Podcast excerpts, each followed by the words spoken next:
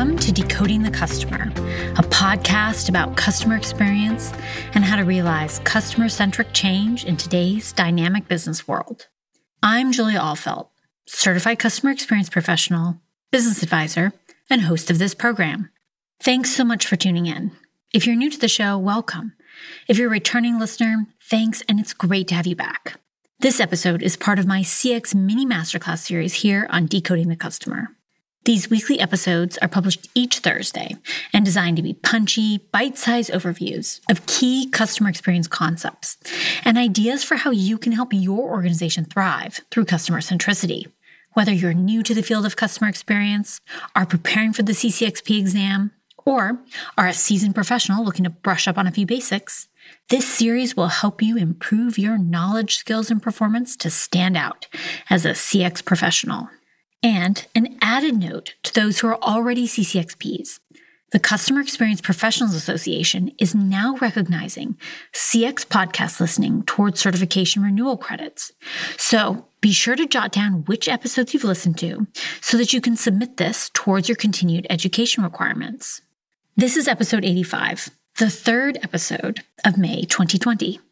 I can't believe this show has reached 85 episodes. It feels like yesterday that I launched the mini masterclass series, but it was actually 18 months ago. Time really flies when you're having fun. And now that we've got so many episodes to pull from, I thought I'd try something a little different for today's show. For this episode, I'm going to do a roundup of everything I and my guest expert contributors have covered to date on CX metrics and measures. This is one of the most important topics for CX professionals, and it's been the focus of at least seven mini masterclasses so far. Today, I'm going to pull together the highlights, key takeaways, and let you know where to go to get more information. If you are looking for a one stop shop overview of CX metrics and guidance on where to learn more, then stay tuned. As always, if you're out and about while listening to this and here's something that you'd like to remember later, don't worry about writing it down. You can find an overview of the key concepts that we've covered today in the show notes for this episode, which are on my website, julia-ahlfeldt.com or decodingthecustomer.com.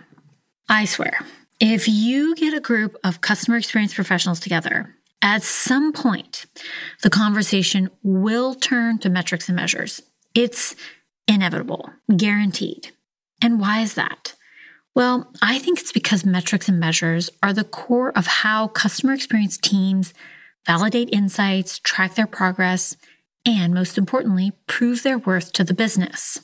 So it should come as no surprise that this is a keen area of interest for continued learning and that conversations on the pros and cons of different metrics have been known to stir up emotions. This topic has been covered quite extensively on the podcast, and that's why I've picked it as the focus for this roundup. So let's start at the very beginning by defining metrics, measures, and business value. In episode 28, guest expert, CX thought leader, and former CEO of the CXPA, Diane Magers, outlines the difference between metrics, measures, and business value. These are terms that many CX professionals use interchangeably, but it's important to clarify what these are, and how they apply to customer experience management. Diane broke down her definitions for each. Measures. These are anything that you can count number of clients that come into your store, call length, frequency of purchase, stuff like that. Metrics. Metrics are outcomes of something that's happened including a customer's perception of those outcomes. So this would include things like customer satisfaction, a customer effort score, metrics like that. And finally, value. Value represents the financial levers that you can pull in an organization and or the resulting financial impact. So this would include cost to serve, revenue, expense, profit per customer, just to name a few examples. For more on this, be sure to go back and check out episode 28. In episode 31, I took a look at three of the most common CX metrics out there customer satisfaction, or CSAT, Net Promoter Score, otherwise known as NPS, and a newer kid on the block, customer effort score. Each one has a unique methodology and brings a different type of insight to the table. Be sure to listen to episode 31 if you want an overview of the three juggernaut metrics of the CX world. In episode 33, I specifically took on Net Promoter Score, looking at the pros and cons of this metric, as it is undoubtedly the most controversial of the bunch. NPS was developed by Fred Reichheld, a notable thought leader and management consultant. NPS was introduced to the world through the Harvard Business Review. So it caught the attention of executives and helped shine the spotlight on customer experience. But many CX professionals now feel increasingly shackled to a metric that doesn't explain the full picture of customer experience, which, by the way, no single metric will ever do in isolation. There are many well documented issues with the way that Net Promoter Score is measured and used. My personal professional opinion is that NPS has its place as a CX metric, but only in the right context. It's really better suited as a dipstick on customer perceptions of a brand across the entire journey, and not, I repeat, not as a measure for customer facing teams. And that only stands if the right methodology is used to measure Net Promoter Score which all too often it's not. Check out episode 33 for more details.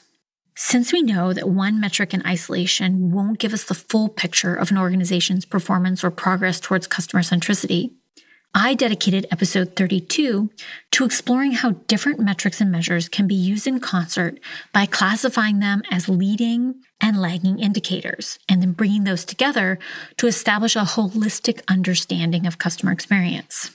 Leading indicators are measures that precede or feed into customer experience. These should indicate whether or not an experience will be successful. It would include things like wait time, processing time, product availability, system downtime, product quality. All of these are components that might contribute to customer experience. Leading indicators help predict the outcomes of experiences and many of them can be measured and monitored before experiences happen. They can be used to proactively intervene when experiences start going sideways, and they make for great customer experience KPIs. More on that in just a minute. Lagging indicators follow a customer experience. These should indicate whether or not an experience was successful. Customer retention and the big three metrics covered in episode 31 are all examples of lagging indicators. They help us understand how we did, and they're important for monitoring progress or for tracking the impact of customer experience over time. When teams use leading and lagging indicators together, it empowers them to take charge of delivering good experiences and then monitor the outcomes. In episode 53, I looked at CX KPIs as another application for CX metrics and measures.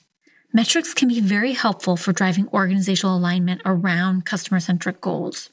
The key is to find metrics or measures that connect a team or individual's day to day responsibilities to customer outcomes. This is generally a lot easier to do for customer facing teams than those working behind the scenes. But ideally, everyone should have a KPI or two that connects their work back to the customer mandate.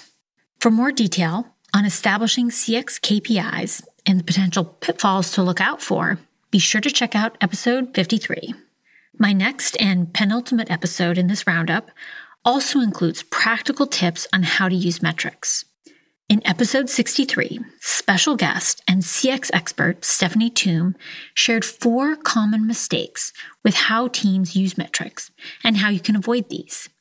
If you're in the process of setting up a CX metrics framework or are busy reflecting on how you can improve the one you've currently got in place, be sure to check out episode 63. Stephanie covers everything from how to share metrics that you think might make a situation look bad to establishing the right cadence for measurement. Stephanie has become a regular contributor on the show. Her insights are fantastic, and I definitely recommend you check out her episodes. Finally, in episode 73, I provided some recommendations on how you can use those metrics and measures to demonstrate the impact that customer experience is having on the business. This is what it's all about, right? And why CX professionals can get so worked up about metrics. because they're the way that we prove our worth to the business. So, customer experience professionals need to use those numbers to highlight things like efficiency gains, quantify the value of referrals, and to demonstrate how a better understanding of the customer has led to improved business outcomes.